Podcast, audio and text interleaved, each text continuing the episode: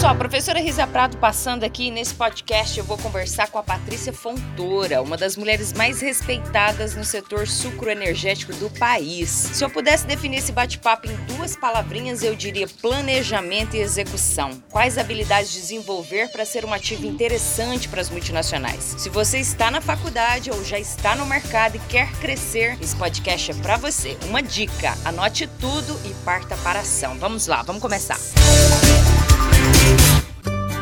Hoje é um dia muito especial. A minha entrevistada de hoje é a Patrícia Rezende Fontoura. Patrícia já passou o currículo dela, é vasto aqui, ó. Ah, já passou pela Jales Machado, SJC Bioenergia. Hoje ela é gerente corporativa, mas também vai pro campo que eu sei. De planejamento e desenvolvimento agrícola da Cófico Internacional e um mundo que era totalmente masculino. Essa é a nossa convidada de hoje. A Patrícia é uma das mulheres mais respeitadas e admiradas do setor sucroenergético. E também aposta na inclusão feminina também, da preparação das mulheres aí. E também Patrícia é mãe do Pedro. Eu quero saber, a gente vai perguntar isso, como é que é ser mãe, né? Nesse universo agro, né? O Pedro é um menino lindo, joga futebol, cheio de truques lá. E a Patrícia também atua nas recomendações técnicas também da empresa e no planejamento de operações das unidades lá do Polo de São Paulo. Trabalha diretamente com um dos executivos mais respeitados também, admirados aí, o Marcelo de Andrade. Olá, querida! Olá! Um prazer Como é que você tá? enorme estar aqui com você. Muito obrigada pelo convite. Como é que você tá? Tô bem, trabalhando muito, né? Trabalhar em multinacional é isso, né? A gente tem que trabalhar um pouquinho mais, suar um pouquinho mais a camisa, mas é gratificante. Bacana, eu tô com tanta pergunta aqui, Patrícia. Peraí que eu não terminei não o seu currículo, que tá muito grande aqui. Você tá sempre ligada às tendências do setor, variedades, tecnologias, para sustentabilidade também do agronegócio. E eu também vi um artigo que eu não ia nem comentar, mas sobre respostas de variedade de cana, irrigação com déficit no cerrado. E também você leva muito em consideração a experiência e qualificação no setor. Eu li muita coisa bacana, a gente vai falar sobre isso. Esse currículo seu tá muito vasto aqui, eu não tenho nem roupa para esse currículo, como diria Tassi Reis. Primeiro, fale de você, fale da sua formação. Lógico também que eu quero abordar o fato de você ser mãe no agro também, mãe do Pedro. Conta pra gente, fala um pouquinho de você. Eu sou engenheira agrônoma, né? Tenho 15 anos de formada. Me formei em Goiás, na Federal de Goiás. Sempre trabalhei muito durante a faculdade, fiz bastante estágio em Brapa, multinacionais. Me formei com 21 anos, entrei com 16, né? Bem cedo. Olha só. Mas é, nós éramos uma turma, era de 120 alunos, nós éramos seis mulheres. e aí eu comecei a fazer estágios, vários estágios, dentre um deles numa usina. E logo que eu, que eu terminei os estudos, o pessoal me chamou antes de terminar, olha só a sorte, né? Antes de me formar, eu já estava empregada. Será que é sorte ou é competência, hein? Desde cedo. oh, muito esforço, né? Então eu fui, fui convidada para usina. Lá eu fiquei por um bom tempo. Em dois meses eu já fui para um cargo de gestão, não sabia nada, crua, né? Nova, pensa, formei com 21 anos. E aí de lá para cá foi percorrendo aí, né? Eu saí da Jales, trabalhei quase uh, ah, 10 anos, 9 anos. E foi quando eu fui para Cargill, né? Aí já foi a primeira multinacional. E a Jales foi muito importante porque eu acho que uma empresa familiar me preparou mais para esse mundo mais corporativo, mais pesado de multinacional. Lá uhum. foi quando eu conheci o Marcelo Andrade, que hoje é o nosso presidente aí, né? Global, né? Da Cófico, né? Isso, é, global, né? Ele hoje está em Dubai, né? Ele toma conta de, de vários negócios. Ele também cresceu bastante dentro da, da área dele. E eu conheci, e ele, em um ano, um ano e meio, ele saiu da, da Cargill e me chamou. Quando logo quando ele saiu, me chamou para vir para para Cófico, que na época ainda era Noble. Como que é trabalhar em um setor tão competitivo e antigamente, eu acho que hoje está mudando isso muito, mas tão mas, masculino, né? O que, que você fala pra gente disso? É, eu acho que como qualquer outro setor do agro, a gente tem que se preparar muito, né? Então tem que estar tá não só, vamos falar assim, a, a parte de currículo, né? Claro que é importantíssimo para você poder entrar e se manter, mas também a questão de relacionamento comportamental, emocional. Ah, eu vou chorar, calma. Eu falo que a gente mexe com a gestão empresarial, que é muito forte, mas também uma, uma gestão de pessoas que, que acaba sendo também muito, muito pesada, muito puxada, né? E como esse meio é, de usinas, ele é muito dinâmico, ele é muito rápido, é muito pressão. Pensa, usina moe cana 24 horas por dia, planta também e a gente lidar com um número grande de pessoas, né? Então, tudo isso daí te gera uma experiência, mas para que isso te, te, te dê um, uma condição de você trabalhar, você tem que sempre estar tá lidando com, com esse lado aí. E a questão do meio masculino, eu acho que um pouco também é uma questão de escolha. Eu acho que as mulheres têm condições de escolher mais é, é, esse setor. Muitas vezes a gente fala assim, ah, é um meio muito masculino. Realmente é. Uhum. Mas eu acho que também as mulheres não, não, não vão muito por esse lado lado, né? Mas quando vai, a gente tem, tem bastante sucesso. É difícil porque conciliar, né, exige muito, dá para conciliar sim. Patrícia, acho que se a mulher encarar isso como um desafio, essa coisa de gênero, eu acho que competência não tá ligada a isso, né? Eu, eu, eu sou muito disso, sabe? Eu não sei se eu sou feminista, né? Eu, eu tô do lado das mulheres, mas eu acho que muito mais do que a gente pensar em um meio machista ou um meio que, que preconceituoso, eu acho que se a gente for atrás e se dedicar e correr atrás, não tem erro. Como é que é ser mãe no agro? Porque você é mãe do Pedro, né? Muitas mulheres às vezes têm essa questão de escolhe, escolhe a carreira, deixa de ser mãe. Você é um exemplo clássico que se a mulher escolher ser mãe, como é que funciona isso? Fala pra gente. É fácil não é, né?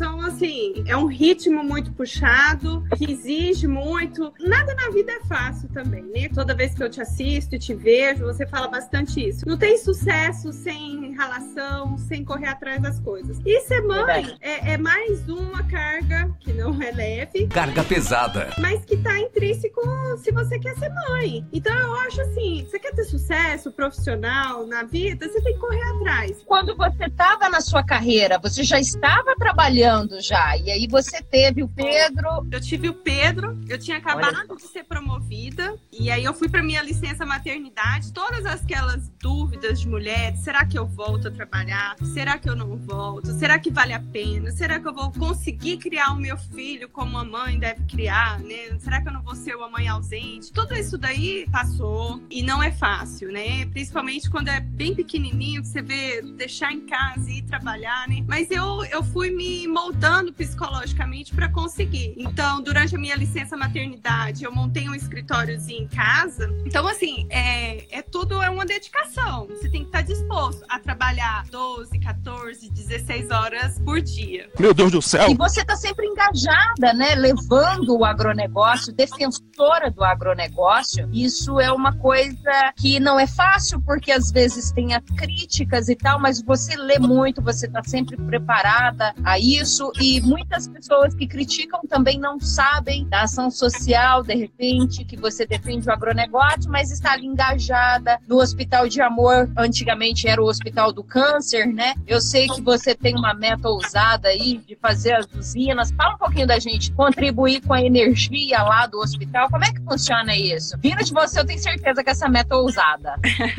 é um, um projeto que chama o Agro contra o Câncer. Nós começamos a, a trabalhar porque o hospital é 100% atendido pelo SUS, né, o Hospital do Câncer de Barretos, que hoje é o Hospital de Amor. Então, são pessoas muito carentes que não têm outra, outra chance de ser tratado na rede privada, né? Então, é 100% pelo SUS e tem um, um déficit enorme, né, por mensal, muito grande. E aí veio a ideia, né, por que não as usinas não contribuírem, né? Porque a conta de energia é muito alta, né? E nós desse setor a gente produz produz açúcar, etanol e energia. Então a gente começou um projeto aqui, eu conversei com o nosso CEO, que hoje é o presidente, né? Mostrei para ele, nós fomos ao hospital, mostrei o projeto, tudo isso antes para as pessoas realmente conhecerem, né? A, a, diretoria nossa entendeu o que era o projeto, então nós os levamos, eles conheceram o projeto, se apaixonaram, apaixonou e falou: não, nós vamos ajudar nessa causa. E aí hoje a Cófico, onde eu trabalho, é, doa 100% da energia, tanto de Jales quanto de Fernandópolis, né? Então já, já ajuda bastante, porque a conta é puxada. Eu, se eu não me engano, são 300 mil reais por mês de energia que eles consomem. É, e o agro é o maior doador, né? Não só a cana, mas soja, pecuária, né? Os leilões, nossa, como eles ajudam, né? Então o agro, ele tem uma função muito importante socialmente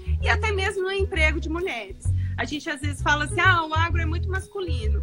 Não, ele, é, ele, ele, emprega muitas mulheres. Pode ser que precise evoluir nisso? Sim, eu acho que a evolução é em todos os setores. Mas o agro emprega muitas mulheres também. Eu acho que isso daí é importante ressaltar. O agro, ele também é feminino. No universo, nós fazemos parte sim, e eu acho que tem contribuído cada vez mais, né? Há 15 anos atrás, quando eu comecei, era, era bem menos. Até porque o interesse das mulheres para esse setor também era menor. Né? Então, nós éramos 120 homens na minha faculdade quando eu entrei, e seis mulheres, quer dizer, o interesse é. também era baixo. Né? E agora Verdade. não, agora a gente vê que está 40%, 50%. E agora sim a gente se qualificando, nós vamos conseguir ocupar esses espaços que antes a gente não preenchia. Então, através Ótimo. de estudo, através de qualificação, e através de menos melindres, né? Menos aquela mania de perseguição, ah, porque não me contratou porque eu sou mulher, né? Não é bem por aí, Também. não. Patrícia, tem muita gente que me segue que acabou de entrar na faculdade e tá meio perdido, uh, em geral, homens, mulheres. Qual que é a dica que você diria para essas pessoas hoje, pensando o seguinte, o que, que a Patrícia de hoje diria para a Patrícia lá de trás, que começou lá? Eu acho assim, quem tá começando começando não pode escolher muito. Eu faço muita seleção, né, de, de pessoas para entrar, para começar, e eu gosto sempre de contratar mulheres, porque eu acho que é um papel meu. Mas eu vejo assim, no geral, independente de homem e de mulher, a gente tem que começar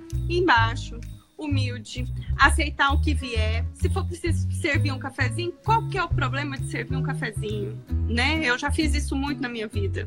Vamos entrar para tomar uma xícara de café criou-se uma imagem que, ah, se você se formou, se qualificou, pronto, você já está pronto para o mercado. E não tá. Então, é aprender, é ter humildade e começar, assim, ralando mesmo. Ah, trabalhar 12 horas por dia para poder evoluir, para poder aprender, para poder adquirir experiência, tem que estar tá disposto a isso. Então, a dica que eu dou é esse: você está começando, começa do zero, começa lá embaixo e vai criando confiança, vai se for preciso sujar a bota, vamos sujar. Nada de ficar dentro do carro. Quando for para a lavoura, desce, vê o que está acontecendo, conversa. Hoje, vendo a sua carreira, o que, que você diria para você hoje? A Patrícia de hoje, olhando para aquela Patrícia lá de trás, de, de anos atrás, o quê? 15 anos atrás? É, 15. O que, que você diria para aquela Patrícia? Ah, eu acho que para fazer o que fez, sabe? Eu acho que até os erros foram importantes. Às vezes eu falo assim, nossa, mas eu trabalhava muito, né? Eu era muito doida, né? Eu não tinha carnaval, eu não tinha Natal, eu não tinha Ano Novo. Eu trabalhava que nem uma louca, né? Mas eu acho que valeu a pena, sabe? Foi um, um aprendizado. E eu acho que também eu tive um, muita sorte de, estar com pessoas muito boas, uhum. uma empresa que, que também me ajudou muito. Eu acho que os meus colegas foram muito importantes. É, esse negócio de equipe, construir uma equipe, é fundamental. E a gente não chega realmente sem aliados sem pessoas que contribuem. Então, eu tive muitas pessoas para me ajudar. Então, mas é porque você é uma gestora que sabe desenvolver a equipe, você tem empatia, você sabe que o mundo hoje está mudando muito. Em terra de tecnologia, quem tem coração é rei, eu falo bastante isso. Mas a empatia, acho que isso é importante, não é? Desenvolver isso como pessoa, como ser humano, né? Muito. A gente precisa sempre ter aliados. Aliados que eu falo não no sentido ruim, assim, mas a gente precisa ter, ter a empatia e fazer a equipe crescer, não ter medo de, de tomar o seu lugar, porque eu acho que quanto mais se cresce, mais você tem oportunidades também. Então, formar equipe é extremamente importante para o sucesso individual, né? Então, você uhum. trabalhar em equipe, trabalhar com várias pessoas satisfeitas é um dos motivos de sucesso profissional. Você trabalha muito com indicador, né? Eu acho que a gente, o que a gente não consegue medir, a gente não consegue controlar, né? O gerenciar, né? O que você diria hoje que é uma, uma dica para as pessoas assim que estão entrando no mercado? O que, que é necessário na sua visão de gestora que é fundamental assim para a pessoa ser interessante para uma multinacional? Por quê? Muitos estudantes têm o estágio, eles vão para o estágio sem experiência, vai adquirir experiência ali, tem que explorar muito o estágio, porque muitas vagas exigem experiência, mas como é que você vai ser contratado se você não tem experiência? É, é para isso que serve o estágio, né? E também ficar atento às vagas de trainee ali. Eu recebi muitas perguntas. O que, que a pessoa tem que fazer para ser interessante para uma multinacional hoje? Por exemplo, durante a faculdade, o que, que você fez? Não sei. Qual estágio que você fez? Não sei. Você fala inglês? Não. O que, que você tem de experiência lá na faculdade? Você participou, até mesmo, a gente observa na, na hora de, de selecionar o currículo de quem está começando, por exemplo, quando o cara foi presidente da comissão de formatura. Até daí Olha é um só. de liderança. Então, o que, que ele fez de liderança durante a faculdade? Né? Às vezes a, a faculdade é integral, é complicado você exigir vários estágios e tudo. Mas foi um monitor lá dentro? né, um monitor de, de uma matéria. Isso daí que, que eu acho que conta. Não é aquele currículo de, ah, eu trabalhei nessa usina, ah, porque eu trabalhei nessa empresa, eu trabalhei em uma multinacional. Não é esse propriamente para quem está começando. Mas sim aquele assim, ah, eu fiz um estágio de férias em tal lugar. Opa, ele deixou de passear nas férias dele para aprender um pouco já da profissão. Esses quesitos que eu acho que é importante para uma seleção. Durante a faculdade, o que, que você adquiriu de experiência? Qual sua bagagem que dentro da sua faculdade, né? Porque é, cada vez mais o acesso ao diploma está aí. Então você precisa, além do diploma, se diferenciar. E a liderança é um ponto. E, e às vezes a gente vê pessoas extremamente preparadas para planilhas, para bater metas, mas como diz, se diz o ditado, né? Em terra, em terra que se tem muita tecnologia, quem tem coração é rei. O RH hoje está mais estratégico, né? Como é que a gestão de pessoas está ligada à estratégia da empresa e a pessoa precisa desenvolver também essa maturidade emocional também para engajar as pessoas, trazer todo mundo ali junto, né? Isso é muito visto, né? O RH ele teve que se moldar a um novo formato de mercado. Antigamente, quando a gente ia fazer uma seleção, a gente olhava muito assim: ah, fala inglês, é formado, tem um diploma, tem uma pós. Mas hoje, além disso daí, a gente acaba tendo que olhar o comportamental. Então, o RH ele tem um, um papel de, de, avaliar tudo que está em volta, até mesmo uh, redes sociais. O RH olha redes sociais do candidato, onde já se pensou nisso daí, né? Meu Deus do céu! Gestor olha também a rede? Também olha. eu olho as Ou... redes sociais dos meus funcionários, principalmente os que estão começando, para ver, poxa, é. né, como que é a postura dele. A nossa vida pessoal diz muito quem a gente é profissionalmente. Ah, eu sou desorganizada em casa, mas eu sou organizada no trabalho, não é bem por aí não. que é. Patrícia, me fizeram uma pergunta interessante. Falar inglês é importante. Agora, um profissional, inclusive aluno meu, ele tem 23 anos, faz três anos que ele está como AT em uma multinacional. Só que ele quer fazer intercâmbio, só que ele não tem certeza. Sairia da multinacional, ficaria um, um, um ano fora e retornaria depois para tentar entrar de novo? O que, você acha? Ah, não acho. Não acho. Hoje todas as entrevistas exigem. Ele vai ficar como AT se ele não tiver um curso de inglês, se ele não, não, não tiver um, uma boa fluência, ele vai ficar como AT no resto da vida. Sendo que se ele for uhum. ficar um ano e tudo, ele já volta num outro patamar.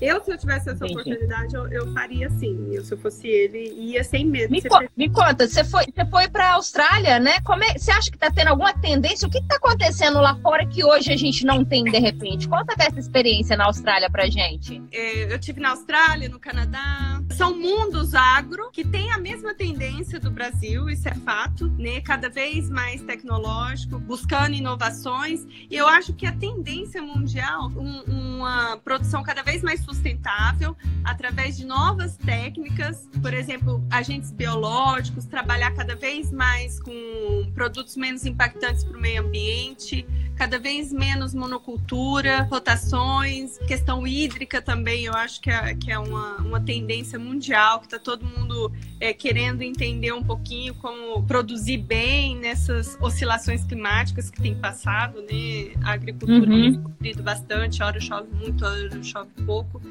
Então, eu vejo assim, a tendência agronômica é, tem sido isso. A tendência de mercado são mercados cada vez mais competitivos, né? Principalmente essas commodities, por, por exemplo, uh, um coronavírus que está se falando aí atinge diretamente as nossas exportações, então tem esse jogo comercial. Então, a, o, o, mundo tem se tornado cada vez menor, né? Então, é, você tem que se despontar. Esse, o que vai fazer essa diferença são esses jogos ambientais é, produzir sustentavelmente. Isso que o Brasil faz muito bem. Inclusive, Rízia, comparando a Austrália, na produção de cana, nós estamos muito à frente. Tecnicamente, sim. Falta para nós é tecnologia de maquinário, linhas de transporte, principalmente é, mandar a produção para o exterior, né? O gargalo muito grande no Brasil hoje é a logística, né? Fazer essa distribuição, né, Patrícia? Inclusive, eu convidei o Greg, o Greg Shannon, é um pesquisador, né, é, australiano, que trabalha tá para a Costa, também para a gente conversar. Oi? Ele tá vindo aí em abril. Eu convidei ele para a gente bater um papo aqui, para ele dar uma aula também no meu curso lá, que vai ser uma coisa bem bacana também. Inclusive, quando a gente estava trabalhando aquela vez, ele estava falando sobre uma, uma bactéria, o, é o Pecmitra, né? É um que não fungo. tem. É um fungo, exatamente. E a gente não tem isso no Brasil. É interessante saber essa, essa troca, né? O que, que você fala dessa troca? Como é que funciona isso? Nossa, é, tem sido fantástico. Nós montamos, é, um comitê de todas as usinas pelo mundo aí da COFCO, né? Então, nós formamos um grupo em que troca essas experiências, porque eles têm bastante experiência com adubação nitrogenada. É, nós somos mais experientes em variedades. A parte de logística deles é infinitamente melhor que a nossa, né? Logística de transporte de açúcar. Eu sei que você está próxima do nosso presidente, né? Você acha que tem alguns projetos aí para saída na, em relação à rodovia? Essa, essa, esse gargalo, diminuir isso? Tem, tem. O ministro né, da, da infraestrutura nosso, Tarcísio, ele tem investido bastante nessa área, tem tentado principalmente investir em parcerias né, com a China. Então, é muito mais do que é, o governo investir nisso daí. Eu acho que vai vir bastante coisa legal aí dos chineses investindo em ferrovias e toda essa logística de transporte aí de grãos. Você acha que os, os chineses vindo para o nosso mercado é uma coisa boa ou, ou, as pessoas têm que se preocupar, assim, por exemplo, os chineses estão dominando o mercado? Como é que é a sua visão disso? Eu acho que é uma coisa boa. A gente tem, às vezes, uma visão que, assim, para a gente enriquecer, precisa alguém ficar pobre. Eu acho que não, sabe? Eu acho, assim, se vier investimentos, cada vez mais empregos, cada vez mais oportunidades. Então, eu vejo é, isso como positivo. Eu não vejo isso, assim, como uma concorrência. Eu acho que para o Brasil é muito interessante gerar emprego, gerar crescimento, desenvolvimento, gerar riqueza, que traz uma empresa para uma cidade é uma coisa de louco, né? Você pega as cidades onde a gente está inserida, é tudo uhum. gira, uhum. o comércio, a economia, tudo gira em função dessa usina, dessa empresa, né? Enquanto uhum. então assim. Então eu vejo como positivo, eu acho que, que é uma evolução e busca também a gente ter que melhorar muita coisa. O profissional tem que se qualificar, né, no Sim. mercado, né? Em a Jéssica tá fazendo uma pergunta aqui, ó. Ela terminou o mestrado, teve algumas experiências na graduação, tenho 27 anos, dificuldade de entrar no mercado comercial, sempre trabalhei com pesquisa. Sinto que faltou mais experiências, o que poderia fazer? É, não, não desistir. Então, às vezes, assim, não é o caso dela, né? Mas, ah, eu tenho mestrado e eu não posso é, trabalhar numa revenda, por exemplo. Ah, eu não posso no balcão. É igual eu tô falando, comece de baixo que as oportunidades, elas surgem assim, né? Então, dali você vai crescendo, vai pegando experiência, vai para onde você quer, foca. Falei, eu vou começar aqui, mas eu vou para aquele lugar ali. Esse daqui é só um, o que eu preciso para chegar lá. Então, agarra a primeira oportunidade que tiver, mesmo que o salário não seja tão bom, mesmo que não seja aquele emprego dos sonhos, mas a experiência tem que ser assim, tem que começar. Deixa eu te fazer uma pergunta: qual é o seu maior desafio hoje? É, eu acho que são vários. A gente tem que ter vários desafios para crescer na vida. O primeiro, eu acho que o maior de todos é criar um filho, né? O Pedro. Porque não é fácil, sabe? Ter um, um, filho que agora já começa aquela fase mais, né? É, de ele tá aqui, eu posso aparecer? Eu posso aparecer? Pode aqui. Oi, Oi Pedro!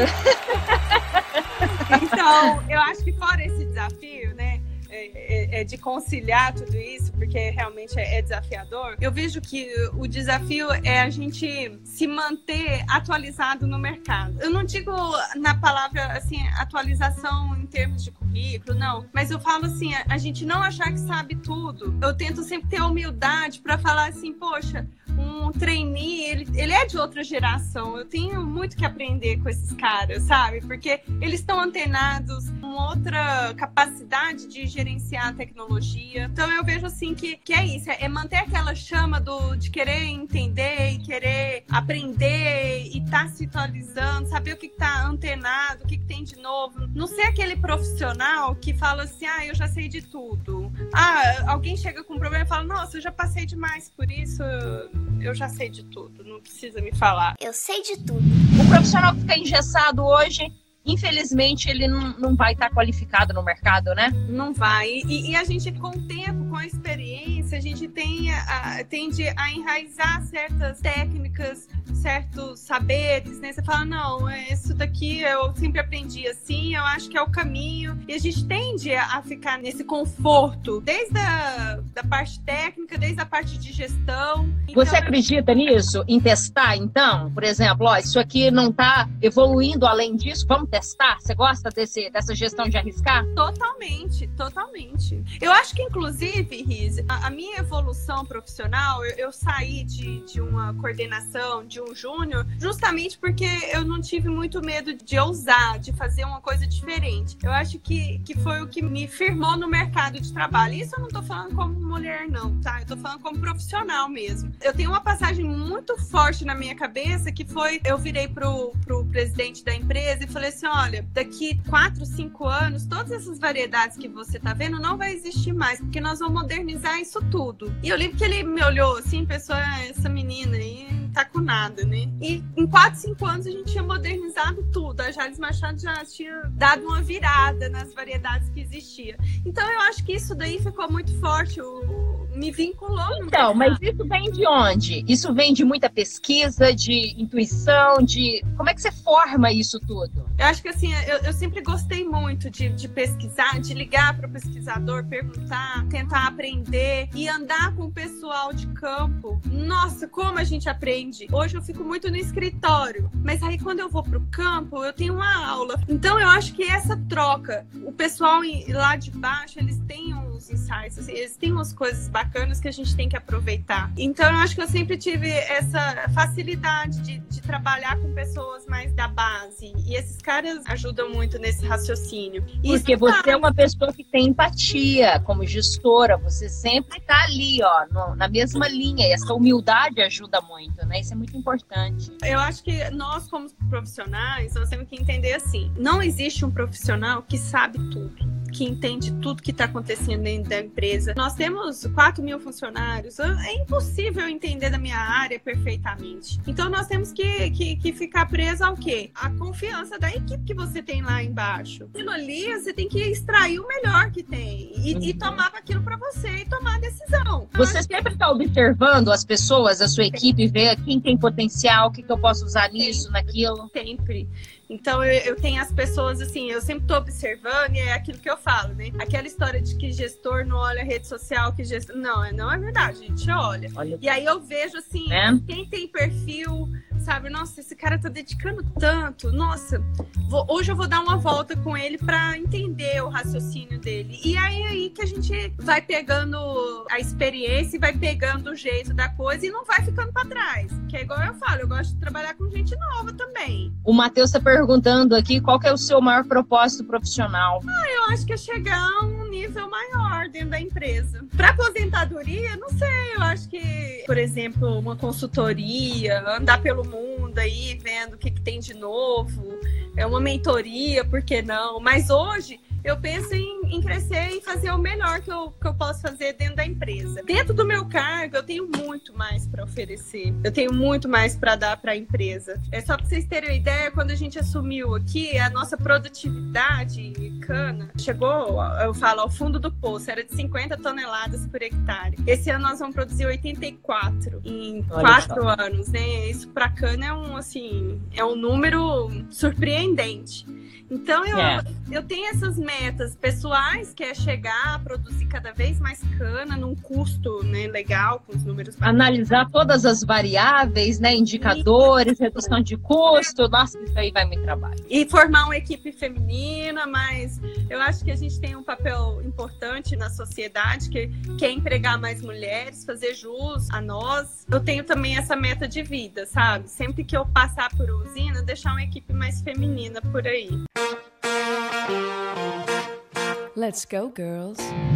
Uma pergunta aqui, ó. Eu estou formada tem cinco anos, não tenho experiência. Durante esse tempo tive que morar na fazenda e cuidar do meu filho. Hoje eu quero voltar com tudo. Algum conselho? Primeiro, tem que estar estruturado em casa, né? Eu brinco muito. É muito fácil falar assim, não, é tranquilo deixar o filho lá e trabalhar. Não, não é tranquilo. É um desafio tremendo. Então, a primeira coisa que tem que fazer para ir para o mercado é se estruturar. É ter com quem, seja com, com vó, seja com tio, seja uma creche, seja uma escola, tem que se programar. Não adianta a gente viver o um mundo de ilusão que tudo é ótimo, que não é assim. E uhum. depois é aquilo que eu falei, começar de baixo, né? Comece na primeira oportunidade que tiver dentro do agro. Fizeram uma pergunta, o que devo colocar no meu currículo, você acha, para entrar em uma multinacional? Você acha que é por aí o que eu devo colocar no meu currículo? Eu acho que é o que eu devo falar no entrevista é mais importante.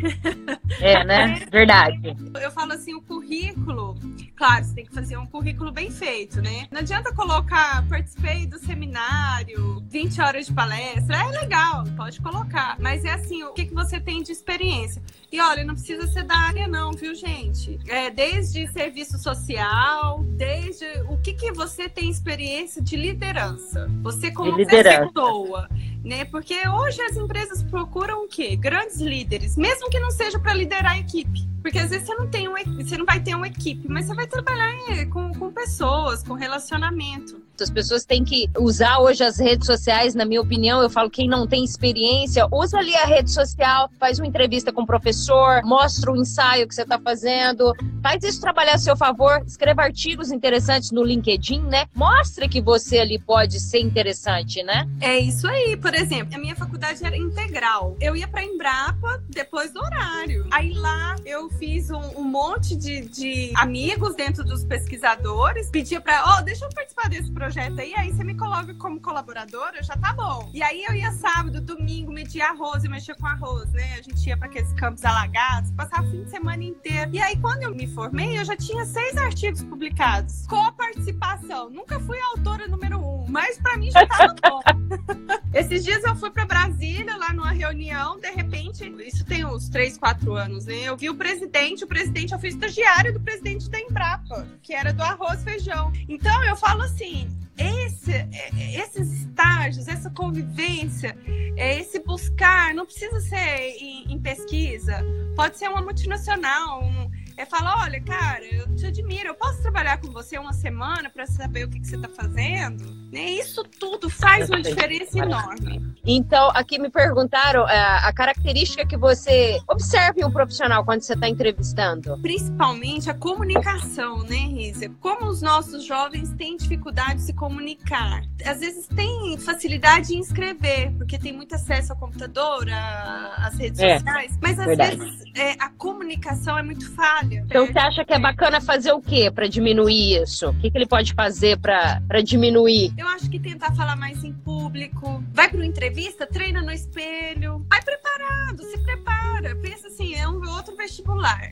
Fazer o ISA, né? Falar Faz inglês. ISA, porque olha, gente, essa Risa que ela sabe falar em público não é brincadeira, né? Então, se preparar, comunicação, ler mais. Não sabe falar de política, não sabe falar de, de exportação, não sabe falar de vários assuntos. É. Tem que estar tá inteirado, tem que estar tá sabendo o que está é. acontecendo no mundo. Eu, eu falo Verdade. pro, pro, pros meus meninos.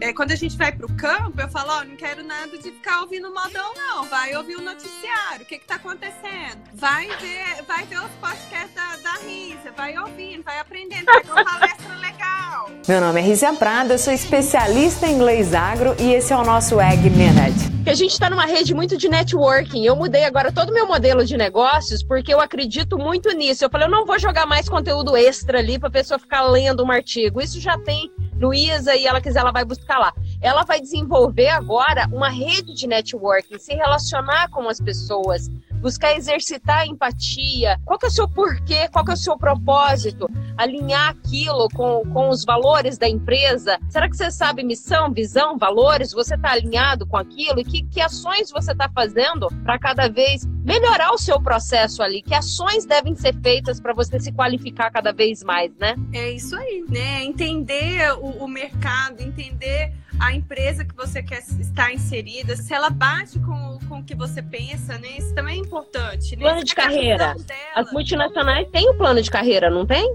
Tem, tem sim. Mas também eu vejo um erro muito grande de quem está começando, querer entrar numa multinacional e já falar assim: olha, daqui um ano eu já posso ser gerente. Olha, daqui um ano eu já posso ser diretor. Então calma, calma. É uma geração que eu sei que é mais afobada que a nossa, né? Mas assim, também, né, tem que tomar esse cuidado né? Tem que ter aquela ambição, porque realmente você tem que querer chegar lá. Mas assim, vai com calma, vai traçando, vai crescendo, vai pegando experiência, né? Ninguém sabe tudo de um dia para o outro. E aí você vai, vai trilhando e, e, vai conquistando aos poucos. Então manda um recado pra gente finalizar aqui. Eu quero agradecer mais uma vez. Você manda um beijo pro Pedro aí, um beijo pro Rubiquinho também. Oi, Pedro. Eu te vi fazendo truque, viu, Pedro? Na, no futebol lá. Parabéns. Ah, eu tenho que agradecer, mas é isso. Eu acho que é um tema que a gente poderia conversar muito ainda, né? Mas dizer que não precisa se diferenciar. Eu sou mulher, eu tenho mais dificuldade, eu sou homem. Não. É tudo é um esforço, um esforço mútuo, é um esforço contínuo de estar nesse setor que é maravilhoso, que é cheio de oportunidades. É, é, tem que ralar mesmo, tem que correr atrás e tem que gostar, né? Porque é um setor que ao mesmo tempo exige muito do lado nosso emocional, o lado humano. Então, o que eu tenho para falar é isso, que vale a pena, que temos que nos esforçar, né? O seu caso, né, Risa, faz com paixão. Essa Risa ama o que faz, gente. Ela, o negócio dela é o inglês, você vê que brilha os olhos. Então, assim, tem que brilhar os olhos, tem que querer. Verdade, Patrícia. Eu lembro que eu comecei com uma mesinha e hoje meu curso já vendeu mais de um milhão de reais e tá só começando. Eu tô recebendo muitos convites, né, para espalhar esse inglês agro. Faço com muito amor, é, e tá ligada nas tendências, nas oportunidades. Precisou trabalhar de graça de repente? Vai, porque é uma experiência incrível. Gente. Inclusive, ela trabalhou para mim, gente, de graça. Olha que coisa. Olha que coisa maravilhosa. Isso foi uma coisa fantástica que aconteceu. Aquilo ali, hoje no meu curso, eu tenho uma base forte de cana de açúcar, um módulo só de cana, justamente com aquela experiência incrível que eu tive aí com o Greg. Eu tenho que agradecer isso a você. Não, eu que te agradeço. E dizer que sempre que precisar, eu tô aqui, dos seus estudantes, dos seus seguidores também, né? A gente tá aqui, eu acho que ninguém trabalha sozinho. Nós somos uma comunidade do agro muito forte, muito unida. Patrícia, obrigada, viu? Um beijo grande. Tchau, tchau, gente. Bye. Tchau, Pedro. Tchau. Pessoal, esse podcast foi muito especial. Espero que você tenha curtido. Compartilhe com quem você sabe que esse conteúdo vai ser importante. E se preparar para as mudanças no mercado tem sido a melhor opção. Vamos espalhar esse inglês agro juntos. Até a próxima. Bye.